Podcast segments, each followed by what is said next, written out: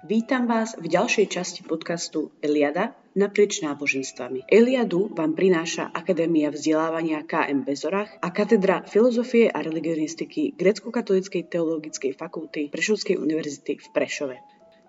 Po páde komunizmu došlo ako na Slovensku, tak v celom bývalom východnom bloku výraznému pokroku smerom k náboženskej slobode. Slovenskí občania dnes už nie sú prenasledovaní alebo zastrašovaní pre svoju vieru tak, ako to bolo pred rokom 1989. Cirkvy a náboženské spoločnosti môžu spravovať svoje záležitosti nezávisle od akýchkoľvek zásahov štátnych orgánov. Po druhej svetovej vojne Československo spadlo pod sovietskú sféru vplyvu. Katolícka cirkev bola jedným z naj najväčších odporcov novej moci a zaujala rázny postoj proti komunizmu. Pochopiteľne sa preto stala terčom komunistov, ktorí sa ju pokúšali zdiskreditovať a oslabiť jej dopad na spoločnosť. Komunisti ako totalitná moc nemohli dovoliť obmedzenie svojej absolútnej moci pri formovaní spoločnosti a kultúry. A v tomto čase to bola práve grécko-katolická církev, ktorá bola tzv. pokusným králikom ateistického režimu, ktorý sa snažil o kontrolu všetkých aspektov života svojich súdruhov. Útoky komunistov proti grécko-katolíckej cirkvi viedli útoky komunistov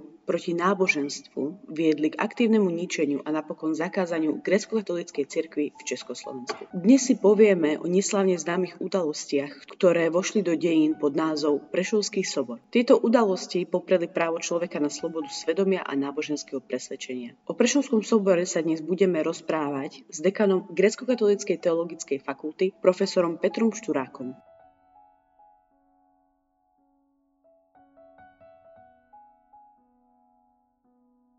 V roku 2020 grecko-katolická církev na Slovensku slaví viaceré výročia.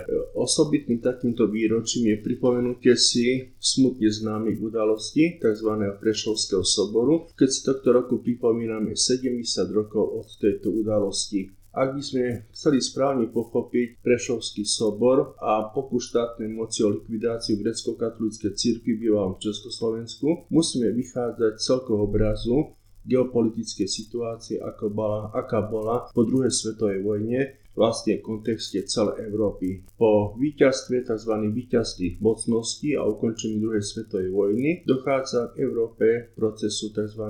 vytvorenia bipolárneho sveta, rozdelenia medzi tzv. východnú a západnú časť. Československá republika sa dostáva do sféry vplyvu víťaznej mocnosti Sovietskeho zväzu a v tejto situácii všetko, čo sa dialo v samotnom Sovietskom zväze, to sa automaticky začalo diať všetkých tzv. satelitných štátoch, ktoré sa dostali do sféry vplyvu Sovietskeho zväzu. Mám na mysli ekonomickú, hospodárskú, politickú, ale samozrejme náboženskú situáciu nevynímajúc. Totiž Sovietský zväz ako ťasná mocnosť ohľadne náboženskej situácie bol to štát, kde výrazným momentom, čo sa týka mm, náboženstva ako takého, to, bol vlastne, to bola situácia e, ateist, ateizmu ako takého a zúčtovania s náboženstvom vo všetkých formách, aké, ak, akýkoľvek vlastne forme. V Sovietskom zväze a všetkých satelitných štátoch postupne dochádzalo postupnej likvidácii všetkých církví, obzvlášť čo sa týka církví grecko-katolických, z tohoto dôvodu, že to boli církvy, ktoré svojou spiritualitou boli postavené síce na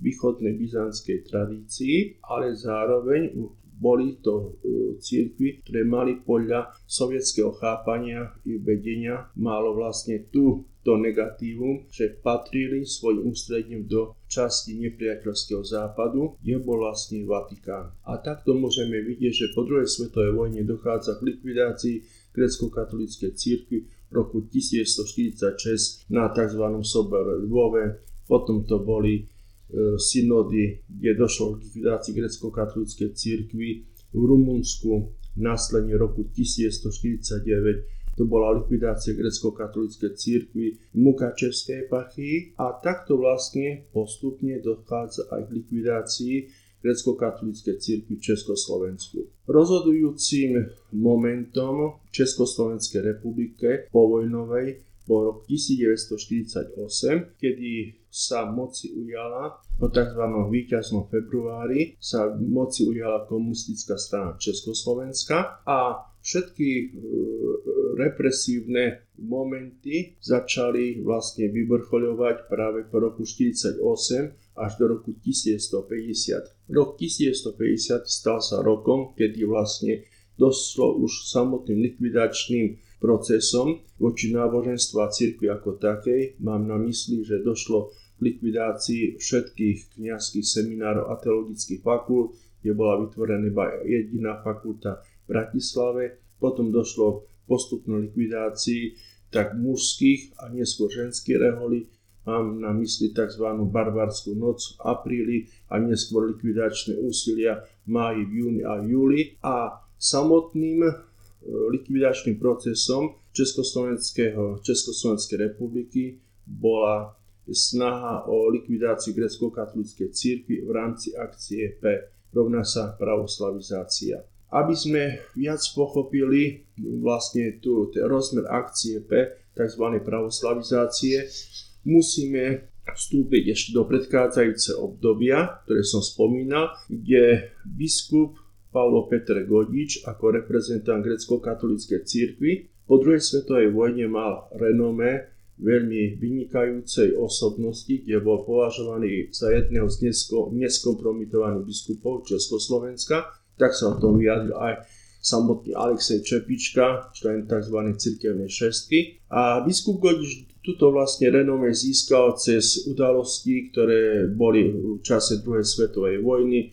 za jeho pomoc aj partizánom, aj v rámci tých rôznych vojenských operácií, nakoľko najviac trpelo práve obyvateľstvo severovýchodného Slovenska, kde prebiehali tie naj, najťažšie vojenské operácie, povedzme Karpatsko-Dukelská operácia a práve táto časť Slovenska, kde bol vlastne gro grecko-katolíckej prešovskej eparchie, to bolo vlastne vojnu najviac zničené. Biskup Gojič ako dobrý pastier svojho ľudu sa osobne veľmi angažoval pri pomoci veriacim práve tejto časti Slovenska a jeho cenia boli aj v tom, že e, bol skutočne e, jedným e, z reprezentantov církvy ako takej, ktorá, ktorý mal otvorené dvere, by som povedal, k najvyšším mocným tedajšieho sveta, pánovi prezidentovi Benešovi a tak ďalej. Avšak vzhľadom na situáciu, ktorú som spomenul, a to roku 1948, kedy dochádza zmene politických pomerov, a to radikálnej, z osobnosti biskupa ako osobnosti renomovanej, ako osobnosti e, chápanej v veľmi kladnom rozmere, stáva sa ten oku, čo sa týka tedajšej štátnej a stranickej moci. To, že sa chmári v úvodzovkách nad grecko-katolickou církou začínajú veľmi jasne zjavovať, súvisel aj tom, že od roku 1147 už začínajú byť vytvárané v bývalom Československu tzv. pravoslavizačné štruktúry, kde pravoslavná církev bola vykresľovaná ako církev vlastenecká, ktorá sa zaslúžila o oslobodenie Československa spod nadvlády e, tých hitlerovských, hitlerovských vojsk ktorá bola na pomoc na Sovietskému zväzu a na druhej strane grecko-katolická církev bola vykresľovaná ako církev protinárodná, protiľudová. To bolo vlastne všetko mediálne pripravované k ďalším postupným krokom i vytváranie toho negatívneho mediálneho obrazu o grecko-katolíckej církvi. Biskup Pavel Petr Godič veľmi vehementne protestoval proti všetkým atakom voči svojej církvi, voči poštáteniu cirkevného školstva, veľmi rezolutne vystupoval a písal aj listy prezidentovi republiky, ak sa jednalo o e, doslova napadnutie baziliánskych kláštorov. Mám na mysli tu na Prešove alebo kláštora otcov redemptoristov v Michalovciach. To boli skutočne prvé také kroky štátnej moci, ktorá sa postavila veľmi negatívne voči grecko-katolíckej církvy. V samotnom roku 1150 od, od začiatku vidno, že sa schýľuje e, postupnému pokusu štátnej moci o likvidáciu grecko-katolíckej církvy a tom rozmere, že do Československa sú pozývané delegácie Bratskej pravoslavnej církvy, kde sa už začína pripravovať vlastne pôda pre etablovanie sa tejto církvy. Mám na mysli aj situáciu z konca roku 1950, kedy Prešove e, bolo ustanovené Prešovské pravoslavné biskupstvo a následne potom vo februári bol vysvetený prvý pravoslavný biskup tu na Prešove, čo štátna moc a stranické orgány predstavovali ako situáciu, ktorá nebola celkom zo strany cirkvi zvládnutá pozitívne v tom zmysle, čo sa týka časového rozmeru. Chápali to, že tieto udalosti samotný z biskupstva a vysviacka biskupa tu na Prešove pravoslavného sa mal uskutočniť oveľa skôr že to bolo v podstate na poslednú chvíľu to všetko zrealizované. Keď však už bola situácia, aj by som povedal, e, zriadenia biskupstva aj samotného biskupa tu na Prešove, už začínali sa dynamizovať veľmi jasné kroky e, voči grecko-katolíckej církvi tým, že boli zriadené tzv. tzv. návratové komisie pre prestup E, grecko-katolíckí veriaci do pravoslavnej církvy. Tieto rôzne aktivity štátu sa však nestretli s takýmto očakávaným prístupom, ako to vlastne boli chápané a preto štátna moc začala vyvíjať oveľa adresnejšie kroky voči grecko-katolíckej církvi ako takej. Prvým z takýchto krokov bol vlastne, bola organizácia tzv. malého soboru, ktorý sa uskutočnil v Vyšných Rúžvachoch a to 24. apríla. Išlo to vlastne o zasadnutie také pracovné, ktoré malo pripraviť pôdu pre organizáciu tzv. veľkého soboru, avšak e, to samotné stretnutie Vyšných Rúžvachoch, ktoré bolo za pomoci a štátnych orgánov organizované za pomoci teda Ukrajinskej národnej rady, kde zohrával veľmi dôležitú úlohu doktor Roha Ilkiv, ktorý sa osobne angažoval v tomto procese. Boli tam prítomní tí kniazy z grecko-katolíckej cirkvi, ktorí sa s touto svojou církou rozlúčili a už vystupovali tam ako pravoslavní duchovní. Avšak na tomto stretnutí e, sa nedosiahol takýto úspech, ako už očakávali štátne orgány, pretože tam zídení kňazi začali robiť rôzne obštrukcie, v tom smysle, aby grecko-katolická církev ostala pomenovaním grecko-katolickou, len aby nebola už naviazaná na Vatikán. Čiže boli to rôzne pripravené kompromisy, s ktorými však samozrejme štátna moc e, s takýmito podobami súhlasiť nemohla. Vzhľadom na situáciu, ktorú štát pochopil a stranické orgány, že sa nevyvíja podľa predpokladov, ktoré, o ktorých boli presvedčení pripravateľia tejto akcie, všetky kroky sa veľmi časom sledie zdynamizovali takýmto spôsobom, že o 4 dní na to 28. apríla roku 1150 sa uskutočnil tzv. Prešovský sobor tu na Prešove historickej sále Čierne Orla. Z hľadiska ponímania grecko-katolíckej církvy pomenúva vám to, toto stretnutie tohto soboru, čiže synody ako tzv.